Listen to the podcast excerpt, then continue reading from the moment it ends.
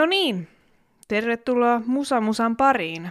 Se on jälleen keskiviikko ja täällä on äänessä Mandelos ja... Ja... Rosanna.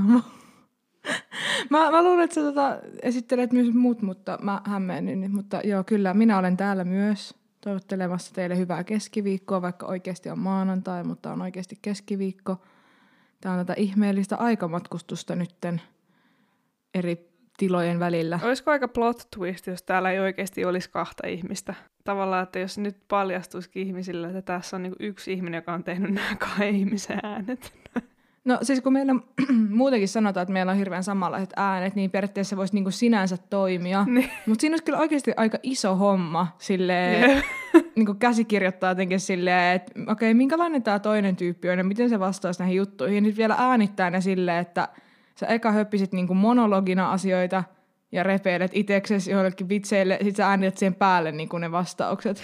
Niin, tai ne muut niinku se pitää mennä sille hirveän suunnitelmallisesti, että se toinen on pelkästään selittäjä ja toinen kuuntelija. Se olisi aika hauska plot twist. Ois, mutta meillä ei ole energiaa tehdä semmoista plot twistia, koska se vaatii aivan liikaa työtä. Jep. No mutta hei, mitäs, tota, mitäs kuuluu? Onko ollut tapahtumarikas viikko kulttuurin parissa? No ei sinänsä, niin kuin ainakaan omassa elämässäni, mutta siis se, miten, miten, mihin me tullaan sitten, kun päästään jakson aiheiden pariin, niin maailmassahan on tapahtunut hirveästi kyllä, musiikkimaailmassa kyllä. kaikkea, mutta omassa henkilökohtaisessa musiikkimaailmassa niin ei ole juurikaan tapahtunut hirveästi mitään. Ajankohtaisiin aiheisiin.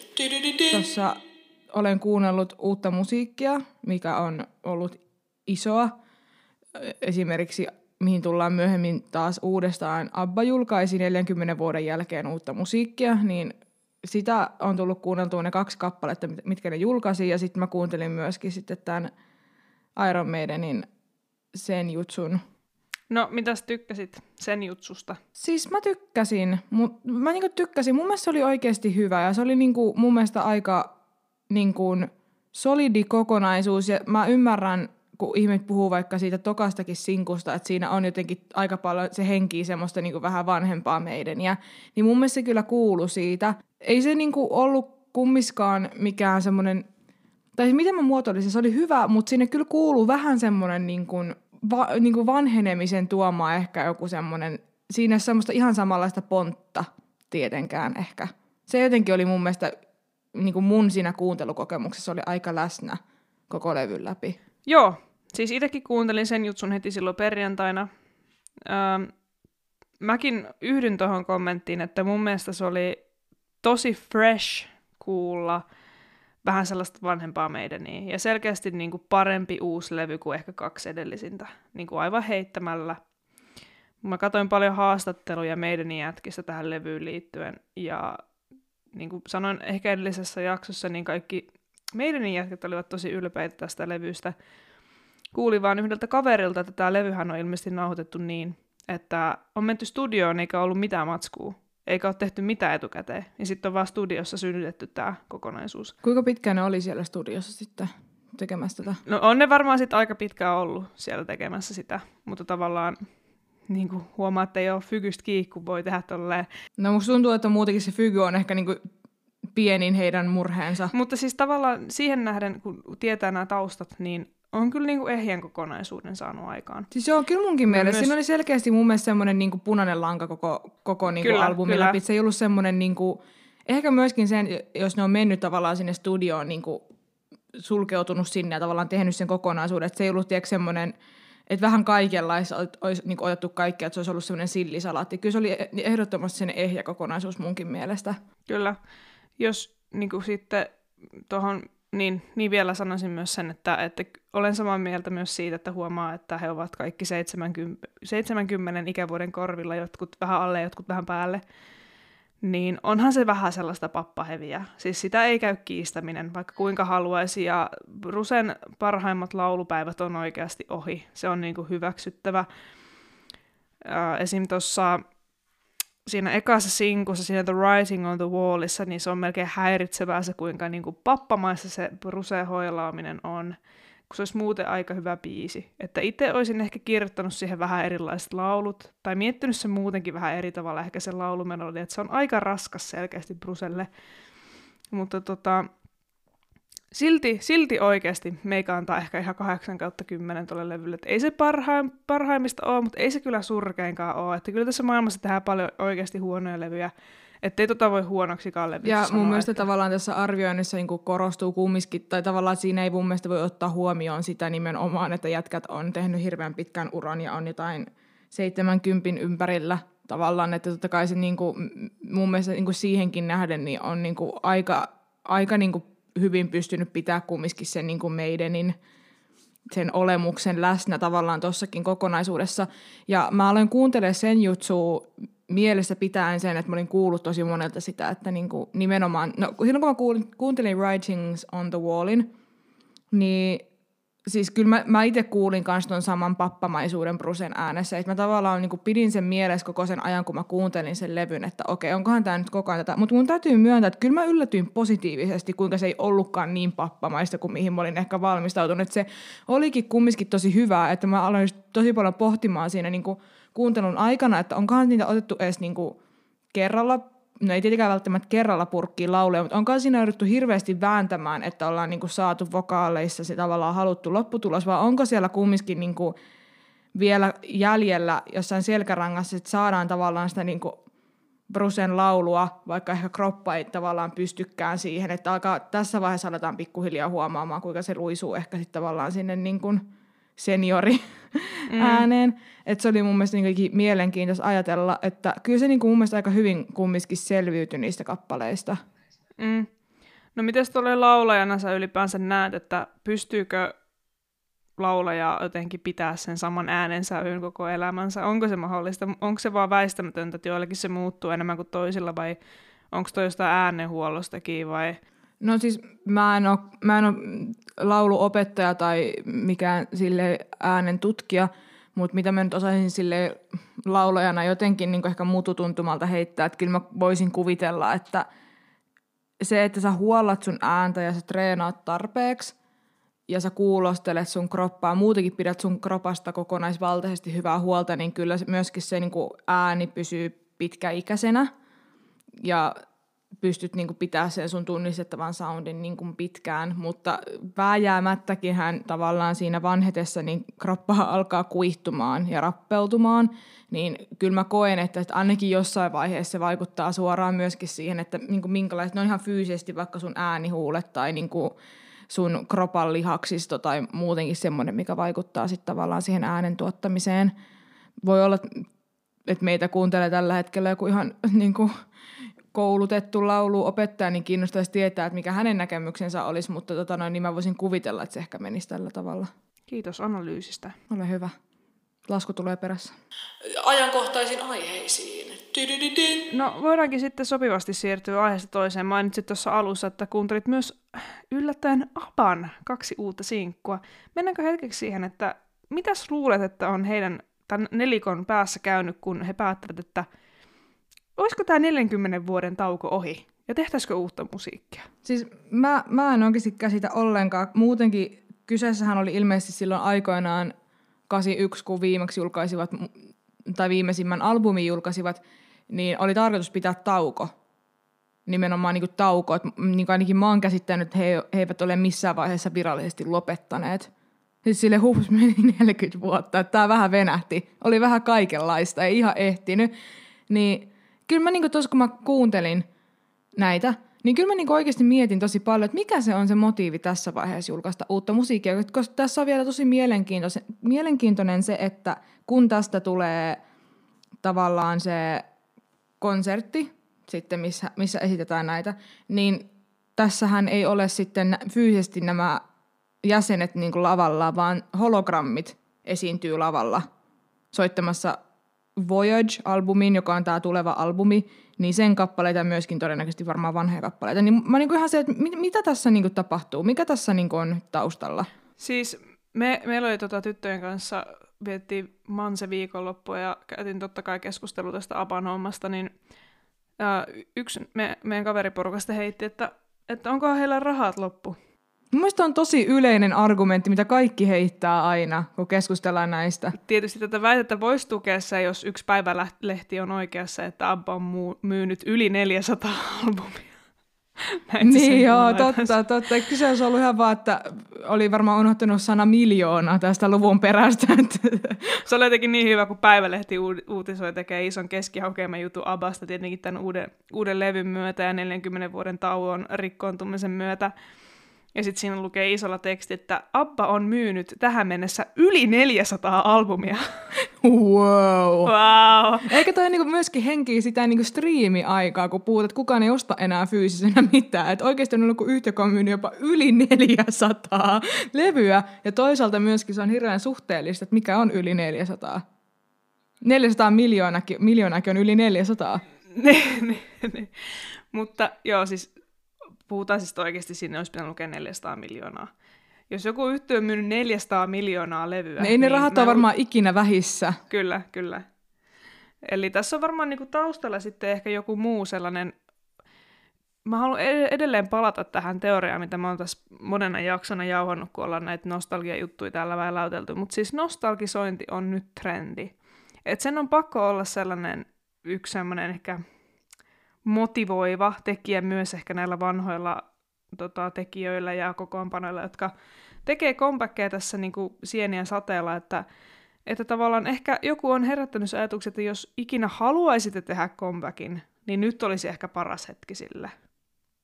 Että nyt se tulisi noteratuksi. Mutta sitten toisaalta Avan kaltainen yhtyö, niin se on ihan sama, että milloin ne tekee comebackin, niin musta tuntuu, että kaikki on aivan pähkinöinä siitä. Että tä, tässä niinku ehkä, ehkä ne on enemmän sitten henkilökohtaisia ne syyt. Ehkä halutaan jonkinlainen päätös. Jos ei ole koskaan julkisesti sanottu, että tämä loppuu nyt tämä meidän saaga, niin ehkä halutaan nyt sille oikeasti nyt tällaisella hienolla niin kuin sisääntulolla todeta, että vitsi oli hieno matka, kiitos kaikille, ja tämä oli oikeasti nyt tässä. Mäkin niinku, mä kans uskon, että tässä on jostain semmoista niinku ympyrän sulkemisesta ehkä enemmänkin kyse. Eihän me voida tietää, että tuleeko tämän Voyagin jälkeen vielä uutta musiikkia. Että voihan sitten olla, että vaan niinku ollaan odotettu, että aika on kypsä. On, ollut hakusessa se, tavallaan inspiraatio ja motivaatio, mistä ammentaa siihen uuteen musiikkiin. Mutta kyllä mä kans näkisin, että jos tavallaan se viesti on, tai sitä viestiä ei ole missään vaiheessa ollut, että me virallisesti lopetamme, vaan että niinku, tavallaan ollaan pidetty koko ajan se ovi vähän raollaan. Ja sitten ollaan silleen, että nyt irtoisi ehkä vielä niinku one last hurrah. Ja sitten sen jälkeen voidaan niinku kiittää ja kumartaa olla silleen, että hei kiitos, tästä oli niinku tässä. Mutta onhan se silti oikeasti aika uskomatonta, että 40 vuotta menee ennen kuin julkaistaan uutta musiikkia. Öö, nämä beat, mitkä ne julkaisi, uh, I Still Have Faith in You ja Don't Shut Me Down, niin varsinkin, nämä molemmat kappaleet on tosi semmosia niinku, mä en tiedä, kuuntelit sä nämä Abban uudet kappaleet, niin tota, et ne on tosi niin kuin aikaisempaa Abbaa. Nämä vois mun mielestä, niin kuin, hei, toki sille äänessä kuuluu vähän vanhemman ihmisen ääntä ja näin, mutta niin kuin, yllättävän vähän, kyllä. Ja mun mielestä nämä, niin kuin, nämä vois heittää nämä biisit tosi silleen niin kuin vaan va, muiden Abba-biisien sekaan, ja et sä edes niin kuin, tunnistaisi että mitkä on tavallaan tehty 40 vuotta myöhemmin. Ja mun mielestä olisi uskomatonta, että tässä ei ole yritetty hakea mitään niin kuin modernimpaa otetta Abbaan tai jotain niin kuin, trendikkäämpää meininkiä, vaan tämä on tosi niin kuin, mun mielestä semmoista, että ta, nämä biisit on otettu jostain 70-80-luvulta ja tuotu tavallaan, niin kuin, että hei, nyt, nyt on niin kuin tämmöistä. Ja tavallaan mun mielestä on hirveän ihanaa ja ehkä myöskin puoltaa sitä, mitä sä oot puhunut, että, että nostalgia on, tai me, mitä me molemmat ollaan niin puhuttu, että nostalgia on erittäin vahvana tällä hetkellä. Ja tavallaan, että ei edes yritetä olla sille, että no, tehdään vähän retroa tai nostalgia tällä uudella meiningillä, vaan että mennään niin ihan suoraan olla se, että me tehtiin ennen tämmöistä, otetaan täältä nämä elementit, tehdään uudet biisit ja se on sitten niinku tässä. No mutta mitä mieltä sä olisit ihan oikeasti, jos Abbat 40 vuoden tauon jälkeen ne yhtäkkiä tulisi jollakin teknoalbumilla ulos? Siis on, se olisi ihan uskomattoman siistiä mun mielestä, mutta myöskin maailma haluaa kuulla tätä. Ja mäkin haluaisin, halusin kuulla nimenomaan niinku tätä. Että mä en niinku sitä tarkoita ollenkaan, että mä olisin halunnut kuulla joku semmoinen niinku, joku mitähän näitä joku Lil Shari räppäri tyylistä otetta johonkin Abba-juttuun. Siis sille, että niinku Abba teki Abbaa ja sitä me kaikki haluttiin kuulla. Mutta tavallaan, pistikö sulla yhtään korvaan se, että kuinka niinku tavallaan semmoista niinku OG-abbaa tämä oli, mitä ne julkas? Siis pisti, siis pisti. Ja niin kuin mä olin todella yllättynyt jopa siitä, että ratkaisu on ollut, jo, jo, ollutkin jotenkin niin sitä vanhaa mukaileva. Mä, mä olin jo valmistautunut henkisesti siihen ennen kuin mä olin kuuntelemaan niitä, että täällä on pakko olla jotain nykyajan elementtejä. Siis nimenomaan, vähän, au, kyllä. vähän autotunee, vähän jotain. Vähän tiedätkö, jotain semmoista koneella tehtyä biittiä, rumpukonetta, joo. niin joo, jotain sellaista, mutta siis ei, ei mitenkään. Siis se biisi olisi voitu julkaista 80-luvulla, 70-luvulla. Sä oot ihan oikeassa siinä. Ja sitten, että täällä ei ollut vaikka joku silleen, että Abba feat. Miley Cyrus. Tai niinku tavallaan, että sinne ei otettu vaikka niinku joku läjä jotain niinku tämän hetken artisteja, että tavallaan oltaisiin tehty semmoinen niinku kokonaisuus siitä. Vaan että tässä on... Elton Johniltahan tulee ilmeisesti kans, nyt hän julkaisi, että häneltä tulee nyt uusi levy. Elton John. Mieti, hänkin niin. nyt Niin. on lähtenyt tähän nostalgia-pläjäykseen mukaan. Ja siinä vissiin tulee esiintyä siis Doja Cattia ja Niin ketä siis mulla on, mä oon seurannut Elton Johnin Instagramissa, hän tekee vissiin ilmeisesti muutenkin niin kuin, tosi paljon niin kuin, uusien artistien kanssa y- y- yhteistyötä ja tälleen. Me voitaisiin joskus puhua Eltonista, se on vaan niin Joo, ihana. kyllä, Mutta kyllä. tota, ö, ö, ö, mut niin siis kun, musta tuntuu, että se on se trendi ollut tää. Että sit tavallaan, että on niinku, esim. vaikka, eikö ollut, että yli joku, oliko se, että ö, Iggy Pop teki siis Moneskininkin kanssa sen jonkun, jonkun biisi, vai kuka helvetti teki niiden kanssa siis niinku, Mulla on mennyt joku ohi. Joo, siis Moneskin, eli Euroviisuvoittaja ja siitä rakettilla tu, jul, mitä menestykseen ampaissut italialainen yhtye, niin niillä oli tämä I, Want- I Wanna Be Your Slave-kappale, joka koko kesän soi ihan kaikkialla. Niin ne on tehnyt sen With Iggy Pop. Ja sitten se on niinku siinä, siinä esiintymässä, että niinku tämä trendi on mun mielestä ollut tavallaan tämä, että nämä niinku veteraani artistit ja yhtiöt on ottanut tosi paljon nyt niinku uusia artisteja messiä, tavallaan ehkä sillä yrittänyt vähän niinku seilata kans sille, että hei pidetään meidät niinku afloat. Mutta sitten, että niinku mä oletin, että voisiko Abballakin tulla jotain tämmöistä, mutta ei tullut. Mutta tässä ehkä myöskin on se, että koska ne palas 40 vuoden jälkeen, siis on, ni- se on jo niinku tarpeeksi markkinatempausta niinku tavallaan, että se ei vaadi sitä, että tarvitaan niinku jotain niinku Ja toisaalta, toisaalta tohon. eihän me tiedetä, mitä levyn tulevilta biiseiltä tulee. Tai siis, tässä oli kaksi biisiä, tuo esimaku, sieltähän voi tulla ihan mitä vaan. Me ei tiedä vielä. Mutta toivotaan tietysti, että linja pysyisi samana. Pakko kyllä sen verran myöntää niistä biiseistä, että... No monenkin just en menossa oikeesti- biiseihin. Joo, joo. Mä en hirveästi enää muista edes kahden kuuntelun kerran jälkeen, että miten ne biisit meni. Et ne oli aika sille, ne oli nättejä biisejä, ihania biisejä, mutta ei ne kyllä mulle jäänyt niinku mitenkään mieleen. Ei ne mieleenpainuvia siis ollut. Joo, mulla on ehkä vähän, mulla on ehkä vähän sama. Mulla tästä ensimmäisestä I Still Have Faith in You, niin se oli tosi niin kuin Disney-elokuvamainen kappale. Et kyllähän niin kuin muutenkin Abban, vaikka se on poppia, niin niillähän on tosi semmoinen niin kuin sävellyksellinen ote ollut aina niin kuin siihen musiikin tekemiseen. Et mun mielestä niin kuin, no nyt ei tuu mieleen näiden tekijöiden nimiä, mutta että siellä on ihan semmoista niin sä, sävellysopintotaustaa muistaakseni tavallaan, että niin kuin, se ei ole ehkä niin semmoista, niin kuin, siellä on vähän kompleksi, ky, niin, että siellä on kompleksimpia niin kuin rakenteita ja sointuja ja muutenkin tavallaan semmoista, niin tavallaan ei se yllätä, että siellä on ehkä on ollut mun korvaa aika semmoista niin musikaalimaisuutta ja tavallaan Disney-elokuvamaisuutta siinä kappaleessa, mutta mun mielestä se oli jotenkin silleen, se oli ehkä semmoinen poikkeava elementti verrattuna niin kuin aiempaa Abbaa. Se ainakin mulla pisti korvaa. Joo, samaa mieltä. En kyllä muista toisaalta, miten se toinenkaan biisi silleen meni. Joo, no siis ei, mullakaan ei nyt tule silleen mieleen, että pitää varmaan kuunnella enemmän. Mä voisin kuvitella, että ne alkaa nyt soimaan kaikkialla, että ehkä ne sitten juuttotii päähän, mutta jotkut kappaleet on sitten semmoiset, että ne niinku kertakuulemalla ja sitten sä niinku tiedät heti, niin jostain syystä nämä ei kummiskaan sitten.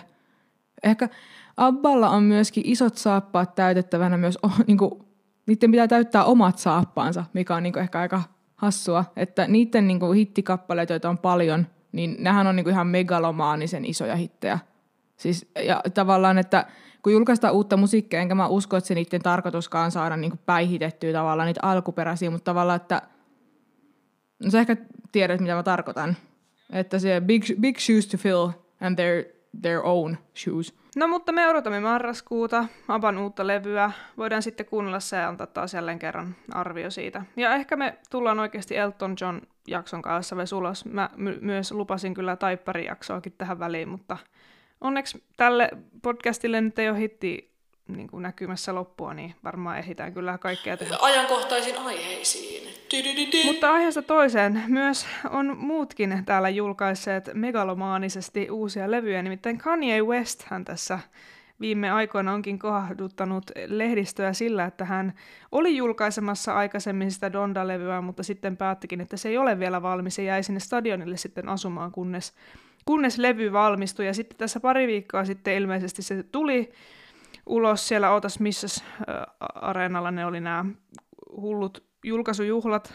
No anyway, oli miten oli. Jossain isolla areenalla tuolla maailmalla, eli ei täällä Suomessa, ja siellä on ollut Kim Kardashiania ja sun muuta, ja näihin siis liittyy paljon myös tällaisia julkisjuoru-ulottuvuuksia, jotka ehkä annamme tuplakääkin käsille.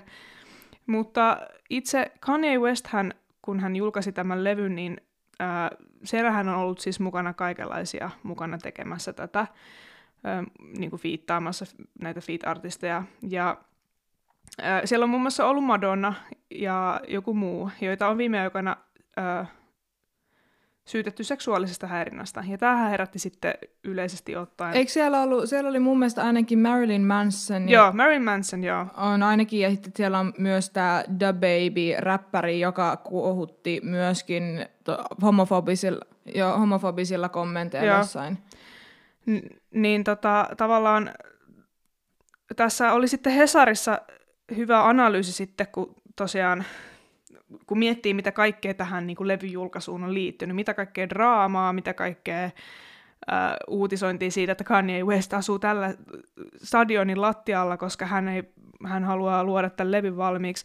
Sitten se levy tuli, ja se ei ilmeisesti tota, ollut, niin kuin, mä en ole vielä sitä rehellisesti sanottuna kuunnellut, enkä tiedä kuun, kuuntelenkaan, kuuntelenkokaan, ehkä voin, voisin kuunnella ihan journalistisessa mielessä, mutta Öö, siis pointtina kuitenkin se, että tämä Hesarin toimittaja heitti hyvän analyysin siitä, että, että nykyään näköjään sillä sensaatiolla ja kaikella, mitä tapahtuu sillä levyn ympärillä sen julkaisun aikaan, on melkein merkittävämpää niin kuin sen niin kuin siihen nähden, että mitä, mitä se levyllä oikeasti on sisällöllisesti, koska se levy ei kuitenkaan ilmeisesti ole mitenkään erikoinen. Ja koska ehkä en tiedä, onko Kanye West tiennyt, että tämä ei tule ehkä olemaan yhtä hyvä kuin hänen edeltävänsä albuminsa, niin sitten sinun on pakko tavallaan luoda erilaista draamaa, hypeä, jotta siitä tulee mielenkiintoinen vähän niin kuin ulkoisten tekijöiden kautta. Mun mielestä oli hauskaa se, että, että sinä päivänä, kun se levy tuli ulos, niin Kim Kardashian hän oli jakanut sitten tietysti omalla, omassa somessaan siitä niin kuin levystä, että hän kuuntelee niitä biisejä. Mutta tarkkasilmäisimmät oli huomannut, että kaikki ne biisit oli niin kuin, silleen, että ne ei ollut edes niinku pyörimässä, eli ne oli ihan siellä alussa, niin kuin siinä Spotifyn aikajanassa ihan siellä alussa, ja Kim Kardashianilla on ni- niissä screenshoteissa niin äänet pois päältä. eli onko Kim oikeasti kuunnellut niitä biisejä ollenkaan? Todennäköisesti ei. Ja muuten toi tuntuu vähän kyllä niinku hassulta, että, että tota, miten Kim ei tajuaisi tuommoista.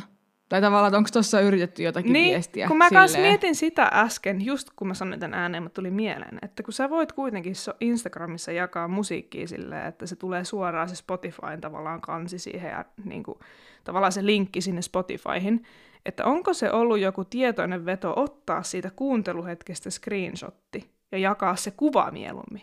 Ei, ei, ei, en tiedä, tässä on voinut olla. Ja onko tämäkin sitten taas vaan tätä, niin kuin, että Kanye haluaa luoda sitä diskurssia, tappelua ja draamaa sen niin kuin, levyn ympärille, että siitä puhutaan. Siis niin, se piti mun sa- sanoa tuossa, että ilmeisesti niin kuin Kanye on muutenkin ollut aika niin kuin tunnettu tavallaan tämmöistä niin kuin spektaakkeleista ja draamasta tavallaan niin kuin julkaisun ympärillä. Että tuossahan on ollut tosi paljon kyllä niin kuin kaikkea, että nimenomaan että se muutti sinne, sinne Mercedes-Benz areenalle asumaan jonnekin semmoiseen ihmeen niin varastotilaan tyyli, missä on yhden ihmisen sänky ja että saa siellä tehtyä levynsä valmiiksi, että se kyllä niin kuin lykkääntyi koko ajan se valmistuminen. Ja muutenkin se ilmeisesti piti niin kuin useamman tämmöisen niin kuin kuuntelutilaisuuden tämän niin kuin uuden levyn tiimoilta ja sitten se, niin- että sitä niin kuin vielä viimeisteltiin sitä levyä niin kuin sen jälkeen. Et sen lisäksi, että tuohon liittyy myös tuommoista niin spektaali- spektaakkelin hakuisuutta, niin myöskin toi mun mielestä kertoo siitä, että niin kuin nyky, nykyajan tavassa tehdä musiikkia. Että aika niinku viime tippaan lykätään että missä vaiheessa se levy on valmis, koska aina voidaan hakea sitä reaktioa ja sitä vastaanottoa, katsoa miten ihmiset tykkää ja vielä sitten ehkä muokkailla sen perusteelta, että okei, tämä ei ollutkaan se bangeri, että vielä niinku tweakkaillaan tätä. Joo, ja itse asiassahan Kanye on se mieltä, että se ei vieläkään ole valmis että tavallaan sitä tullaan vieläkin muokkaamaan, eli voi olla, että Spotifyssa on joku päivä ihan eri versio siitä levystä kuin mikä siellä on tällä hetkellä. Ja tämä itse asiassa taitaa olla sitä nykymaailmaa, kun ei tehdä fyysisiä painoksia. Niin tavallaan, onko tämäkin tavallaan sellainen taiteellinen, taiteellinen valinta, että ehkä se sun taideteos onkin sellainen, joka elää. Miten mieltä saat siitä, että sulla on levy ja sitten siellä saattaa ehkä muuttaa niitä biisejä vuosikymmenen varrella, mutta se on kuitenkin periaatteessa sama levy, ei ole niinku mikään remaster tai joku miksaajan versio tai jotain tällaista. Eikö tässä Hesarin jutus, missä oli siis tämä arvio, joka ei siis saanut ainakaan tältä toimittajalta hirveän montaa tähteä, tai Donda, niin eikö tässä puuttu myöskin jotenkin siitä, että tämä Kanye Westin edellinenkin albumi, niin sekään ei ole tota noin niin tyyliin vielä niinku julkaistu sitä niinku fyysisenä tavallaan, että sitä voisi ostaa. Et oliko siinäkin jotain semmoista, että tavallaan että sekään ei ole periaatteessa niinku vielä joo, valmis? Joo, on. Siinäkin on niinku lisätty ja Tämä The Life of Pablo taitaa olla niinku tämä viimeisin, mikä on julkaistu 2016. Joo, sieltäkin on niinku poistettu ja lisätty niitä biisejä. Ja sitä se toimittaja tavallaan sinne mietti, että onko tämä sitä nykyaikaa tai tavallaan tuoko tämä siihen musiikkiin erilaisen taiteellisen ulottuvuuden, kun siihen tulee sellainen fundamentaali ajatus, että onko se levy sittenkään koskaan valmis. Että, ja sitä mä just tässä sulle kysyinkin, että mitä mieltä sä olet itse siitä, että bändi julkaisee levyn, ja sitten se voi vaikka kahden viikon päässä siellä saattaa, että sieltä on otettu joku biisi pois ja laitettu sinne niin kuin uusi biisi tilalle. Tai että mitä mieltä sä oot siitä, että se albumi on sellainen ehkä elävä kokonaisuus, jota saattaa parannella, hioa, muuttaa vuosien varrella, miten, miten vaan ikinä Mun halukaan. mielestä, mun mielestä on ehkä, että tästä ollaan montaa mieltä, mutta mun mielestä yksi näkökulma tavallaan on siihen, mikä on niinku ongelmallista, että toi ehkä henkii myöskin sitä nykyaikaa, että kaiken pitäisi olla, niinku, että että sitä pitäisi parantaa ja sen pitäisi olla täydellistä, mutta eihän tavallaan taiteen tarkoitus ole niinku hipoa tai olla mitenkään täydellistä tai valmista muutenkaan. Että tavallaan, että niinku, totta kai toi ajatus puoltaa myöskin sitä, että, sitä, että sen, sitä taideteosta tai kokonaisuutta voisi muokkailla, mutta myöskin tavallaan, että minkä takia se ajatus ei voi olla se, että kun julkaistaan albumi, niin eihän se välttämättä ole valmis. Se on se, minkälaiseksi se tuli Niin, siinä, siinä hetkessä. aikassa ja, ja sitten, paikassa. Niin. Niin, että tavallaan, että mun mielestä toi ehkä enemmänkin kertoo siitä tarpeesta, että niinku koko ajan yritetään vaan niinku maksimoida koko ajan jotakin ja saada jotain potentiaalia, jotain tulosta jostain asiasta, että yritetään vaikka saada se kovempi bangeri tai mikä lie, koska tavallaan, että niinku, oishan se nyt muutenkin aika hassua mennä jonnekin Ateneumiin katsoa taideteosta, se maalari tuleekin sinne ja vetää se, sen valkoisella, että aloittaakin uudestaan, että sori, ei ollutkaan ihan täysin valmis, että tavallaan toi kanssa lisää sitä, että ka- kaikkien niinku, niin kuin tavallaan, että nehän on, kumminkin ne teokset ja taidehan on nyt otoksia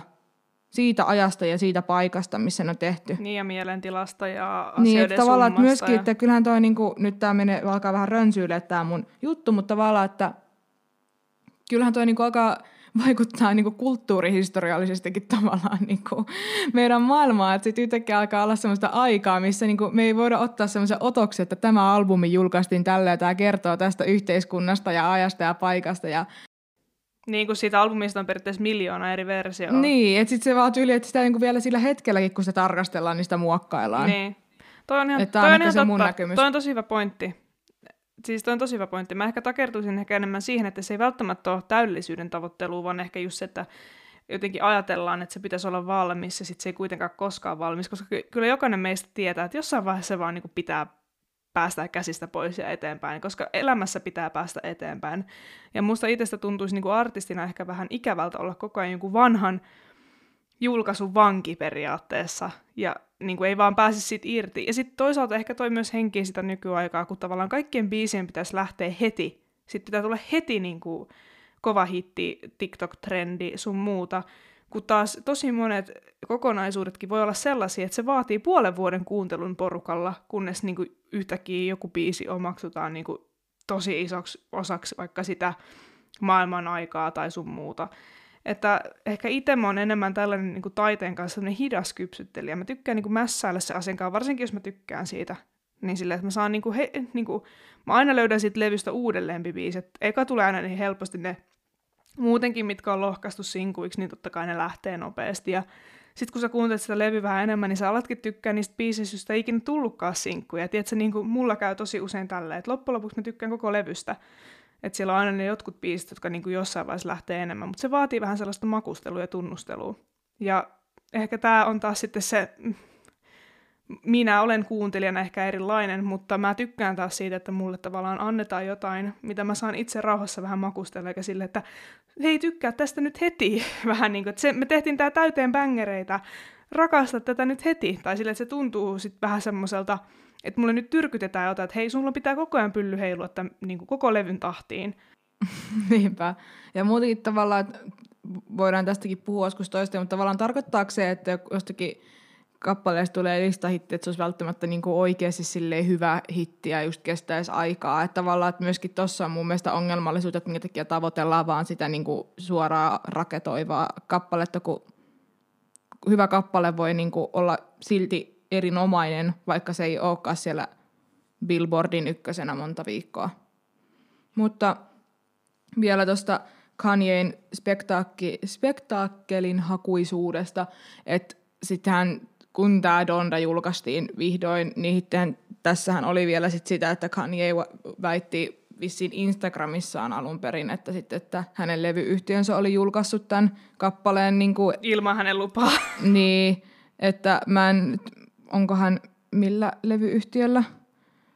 U- Universalilla, joo, niin, mutta sitten ainakin tämä Hesarinkin toimittaja tota noin, niin, tässä arviossa sanoi, että tämäkin on ollut todennäköisesti vain joku tämmöinen markkinointitempaus, että mun mielestä se kyllä ehkä kertookin sitä, koska mä eka olin silleen, että okei, onko tässä tapahtunut oikeasti jotain tällaista, mutta sitten tavallaan tuosta ei mun mielestä ole hirveästi kuulunut enää ton jälkeen ei. mitään, kun Kanye ei. on väittänyt jotain tollaista, että niinku, et jos siinä olisi oikeasti ollut jostain tuommoista kyse, niin kai me ehkä sitä nähty uutisissa ehkä vähän enemmän kuitenkin. Ja nytten on mikä ehkä myöskin menee vähän sinne niin kuin juorupuolelle, mutta tota noin, niin Drakein ja Kanyein välillä, välillä myöskin jotain biifiä, mikä on ilmeisesti semmoinen jatkumo niin kuin monien vuosien, monia vuosia kestäneelle niin kuin Tällä hetkellä biifille. se vissi koskee sitä, että Drake ei tai Drake julkaisi kans levynsä niinku ihan just, ja sitten tavallaan nyt ne kilpailee niiden levyjen biisit niinku Kanye ja Drakein siellä niin kuin listan huipulla kärkisijoilla, että Kanye olisi halunnut, että, tiedätkö, että se saa hetken paistattaa siellä omassa kunniassa ihan rauhassa, ettei Drake heti julkaisisi levyä. Mä katsoin kyllä ollut ihan laskelmoitua, koska ilmeisesti niillä on niinku ollut tämä niiden suhde semmoista, että on koko ajan heitetty vähän niinku lokaa to- toiselle, että se on alkanut jostain semmoista niin kuin pienestä nälvimisestä käsittääkseni, mutta sitten niin kuin siitä on tullut vähän sit semmoista isompaa ja sitten just, että on niin kuin molemmilla on biisejä, missä ne dissaa toista ja että oikein varmaan ollut ihan laskelmoitu, että sitten tämä Drake julkaistaan Certified Lover Boyn nyt sitten olisiko se ollut tyyli viime viikon lopulla vai milloin se julkaiskaan sen, niin, tota noin, niin. mutta ehkä tämä on myöskin sit sitä, että nämä molemmat tota noin, niin, ruokkii toista, että – tämä näiden beefi niin myöskin ruokkii sitä niin huomioon molempien levyihin, että tavallaan, että mä en tiedä, onko se tietosta, että ne tekee toisilleen sitä vai tiedostamatonta, mutta ehkä tämäkin liittyy myös siihen spektaakkelin hakuisuuteen, jos kuitenkin mikä vetää sitä huomioon siihen musiikkiin sitten, en tiedä. Ehdottomasti, ja ehkä myös pois sieltä musiikista tavallaan, että siinä on, niin kuin, rakennetaan niitä leijereitä niin paljon, että loppujen lopuksi ei tiedetä, mikä on niin kuin, oikeasti totta, ja mikä edes liittyy sen musiikkiin, niin sitten tavallaan se hu- oikea asia hukkuu sen kaiken massan päälle, tavallaan kaikki valeuutiset, valeuutiset ja fake news, niin kuin tämä ajatteluhan perustuu periaatteessa siihen, että on se fakta, ja sitten se leijeröidään niin paljon kaikilla niin kuin, trollilla ja paskalla niin sanotusti, että sä et enää, niin kuin, enää saa oikein esille sitä pohjatotuutta siitä, koska siinä on niin paljon kerroksia ja ihmiset on jo ehtinyt ottaa sieltä täältä kiinni niihin muihin kerroksiin. Että tavallaan tässä ehkä on vähän sellaista niin kuin fake news-mäistä niin kuin ajattelutapaa tässä levyn julkaisussakin. Mutta ehkä Donda on hyvä, ehkä ei. Te kuuntelijat saatte myös itse sen päättää. Minä kuuntelen sen, ehkä en lupaan kyllä ilmoittaa täällä sitten, jos joku päivä olen päätynyt kuuntelemaan Kanye Westin uusimman albumin, mutta mä en usko, että se tulee tapahtumaan ihan lähihetkinä. No niin, siitä Kanien levylle lisää markkinointia Musamusan puolelta. Ajankohtaisiin aiheisiin. Dydydydyn. Kyllä. Tota, no mennäänkö aiheesta seuraavaan? Mennään taas tota räpistä sitten ihan äärimetalliin.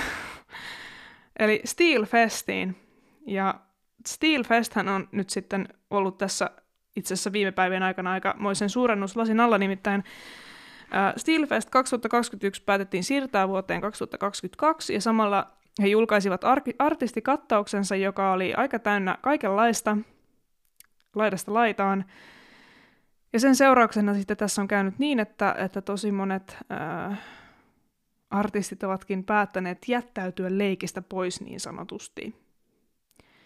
Ja missä, mitä mä nyt tässä haen takaa on se, että Steelfest on tunnetusti tällainen ää, Hyvinkäällä järjestettävä niin kuin metallifestivaali ja etenkin tämmöinen underground metallifestivaali, eli siellä ei ole tuskan kaltaisesti mainstream-yhtyeitä, eli niin, sanottu, niin sanotusti radiorock-yhtyeitä näy, vaan siellä on enemmänkin tällaisia ää, niin sanotun eri, erilaisten äärimetallimuotojen muotoja edustavia yhtyeitä, ja myös ehkä sitten valitettavasti myös sieltä ääri, ääripoliittisilta laidoilta edustavia yhtyeitä. Ja sitten sen, kun siihen laitetaan sitten tällaisia niin sanottuja natsi black metal bändejä yhteen sitten yhtiöiden kanssa, jotka eivät halua tähän poliittisesti sitoutua mitenkään, niin sehän on sitten herättänyt ö, kuohuntaa suuntaan jos toiseen. Kyllä. Ja Soundi näköjään uutisoi kahdeksan tuntia sitten, että myöskin suomalainen Moonsorrow on nyt perunut keikkaansa Steelfestissä – ja he myös kommentoivat tätä, että he eivät halua astua tämmöiselle niin kuin poliittiselle pelikentälle, miksi tämä niin kuin koko keissi on nyt muovautumassa. Ja niin. Sodon peru keikkansa. Ja syyn oli ilmeisesti niin kuin samanlaiset syyt. Samael on kans perunut. Oliko muita? Siinä muun sorron jutussa oli mun mielestä lueteltu joku muu kans. No Steelfest julkaisi sitten viime torstaina tällaisen oman tiedotteen tästä asiasta, joka, joka on luettavissa myös täältä Soundista kokonaisuudessaan, tai sitten äh, Steel, Steelfestin tota, Facebookista, tai sieltä tapahtumasivuilta. Ja, ja no, mä en nyt olla täällä tätä koko, koko tota, tiedotetta lukemaan ääneen, jokainen saa sen itse lukea, mutta jos mä nyt muutaman sanasen niin kuin heidän omasta ulosannistaan sanoisin, niin se oli kyllä vähintäänkin erikoinen, ää, koska sen sijaan, että he olisivat niin kuin selittäneet, että miksi he ovat päätyneet niin kuin, ää, ottamaan erikoisiakin yhtyeitä sinne ja vähintäänkin epäilyttäviä yhtyeitä sinne omiin riveihinsä, niin he lähtivät puolustelemaan sitä, että he eivät itse ole millään tavalla poliittinen tapahtuma.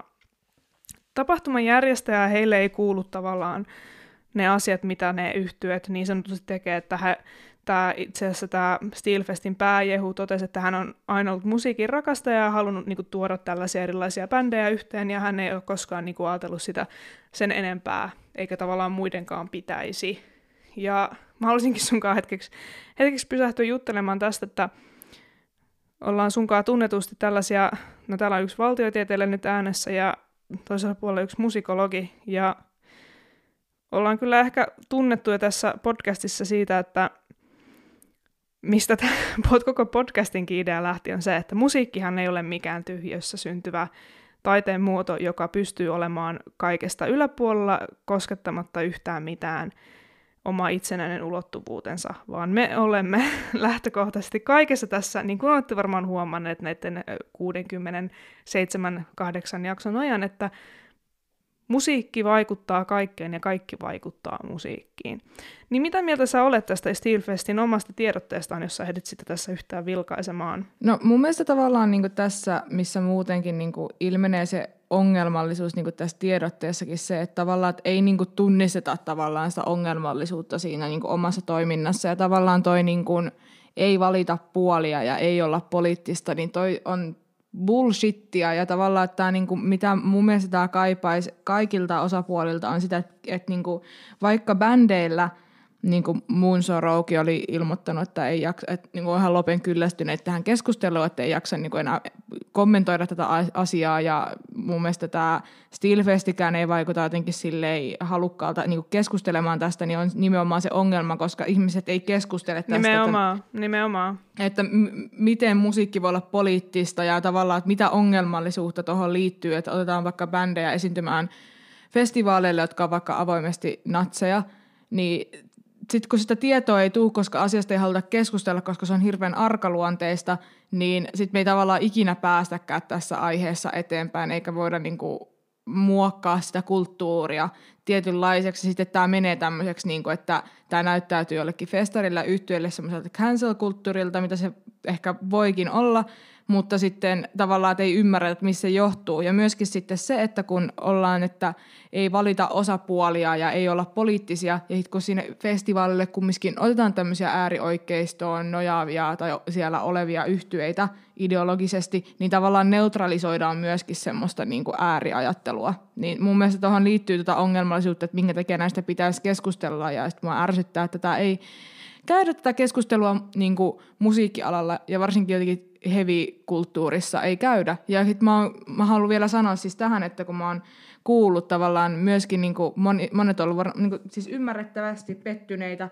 ettei vaikka Sodom tuu sitten esiintymään niin kuin Steelfestiin, niin tavallaan, että ollaan sille, että musiikki ei ole poliittista ja musiikilla politiikalla mitä tekemistä keskenään, niin mun mielestä on suoraan sanottuna typeryyttä niin kuin sanot tolleen, ja se osoittaa vaan sitä, että sitä tietämystä ja ymmärrystä ei ole näistä aiheista ollenkaan, mikä vaatii sitä keskustelua tavallaan tästä. Mäkin toivoisin nyt, niin kuin nyt, jos koskaan, niin joltakin tällaiselta isommalta metalliyhtyöltä öö, niin kuin keskustelevampaa otetta tähän koko ilmiöön, niin kuin tavallaan tässä on jotenkin niin pitkään vaiettu hevi, heviskenessä, varsinkin niin kuin näissä pienemmissä hevi, hevipiireissä, jossa se underground-musiikki jyllää, että, että tavallaan nyt jos koskaan pitäisi niin kuin ehkä tarttua härkää sarvista ja miettiä, että millä tavalla, että mikä se on se syy ylipäänsä, että, että, että niin kuin heviskeneen on pesiytynyt niin vahvasti tällaisia ajattelumalleja, ja millä tavalla me ehkä saataisiin niin päästäisiin niistä eroon, että musta on lähtökohtaisesti aika ikävää, että jos niin kuin ajattelee, että heavy metalin pitää olla jollakin tavalla pelottava ja brutaali, ja ainoa tapa, jolla siitä saa pelottava ja brutaalia on niin kuin, ää, naureskella periaatteessa ihmishengille siinä, ja tavallaan kosiskella sellaisilla asioilla, jossa, jossa oikeasti maailman historiassa on tapettu satoja tuhansia miljoonia ihmisiä sen takia, että niin kuin, minkä näköisiä on ja mihin uskontoon ne on niin kuin, syntynyt, että ja tuollaisilla asioilla kosiskella ja flirttailla, mulle, mun, mun niin kuin päähän toi ei niin kuin mahdu millään tavalla. Se on sitten taas eri asia, jos haluaa fantasioida jostain saatanasta ja niin kuin miettiä vaikka jotain helvetin liekkejä ja pirun sarvia, niin se on ihan super fine. Se ei niin kuin ketään diskriminoi. Ja mua... Ei tämä siis vahvistaa myöskin sitä, että uskonnon vapautta.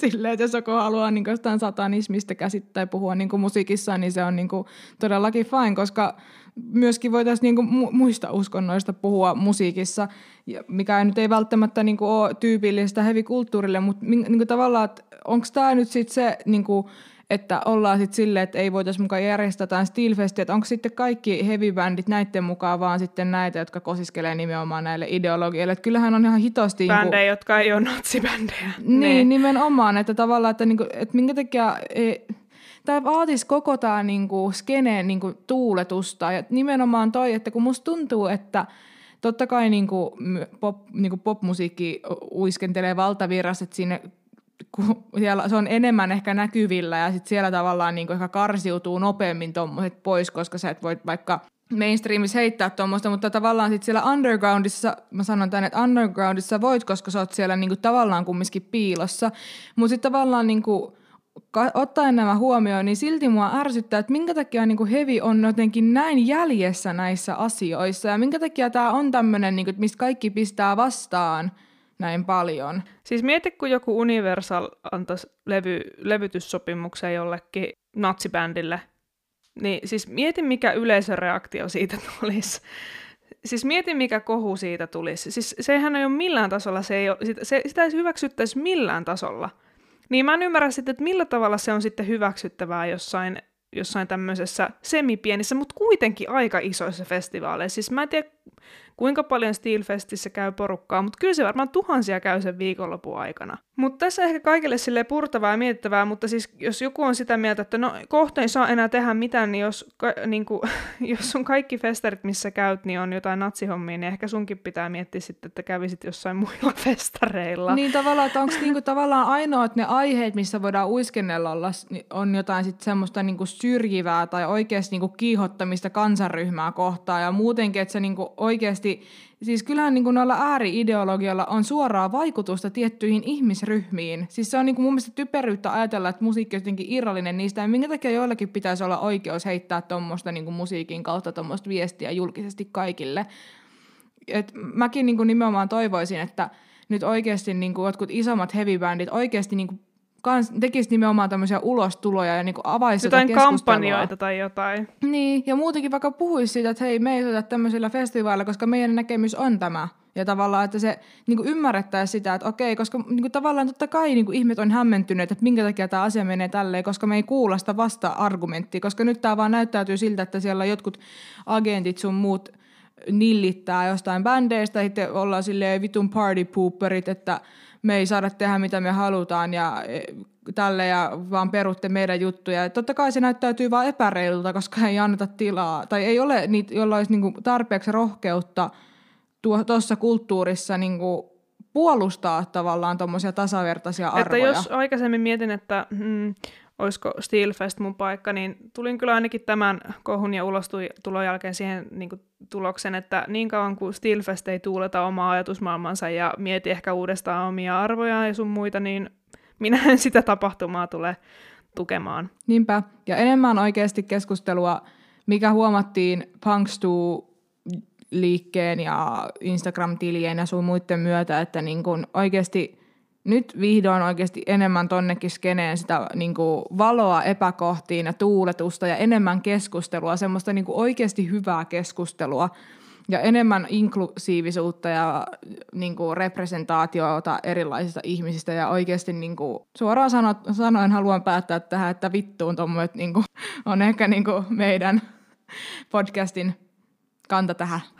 Tämä oli pitkä, pitkä tota serenaadi tämä koko jakso, ja tässä varmasti heräs kaikenlaista ajateltavaa niin hyvää kuin huonoakin, mutta, mutta tämä on Musa Musan tyyli, ja kannamme kyllä sen suhteen lippua korkealla kyllä jatkossakin, että valoa epäkohtiin. Näin sanoihin on varmaan hyvä päättää. On. Ö, kiitos. Oli mielenkiintoisia ja hyviä ja ikäviä ja hauskoja ja ärsyttäviä juttuja musamaailmassa ja voidaan tehdä useinkin tämmöisiä katsauksia ajankohtaisiin aiheisiin. Tydydydyn.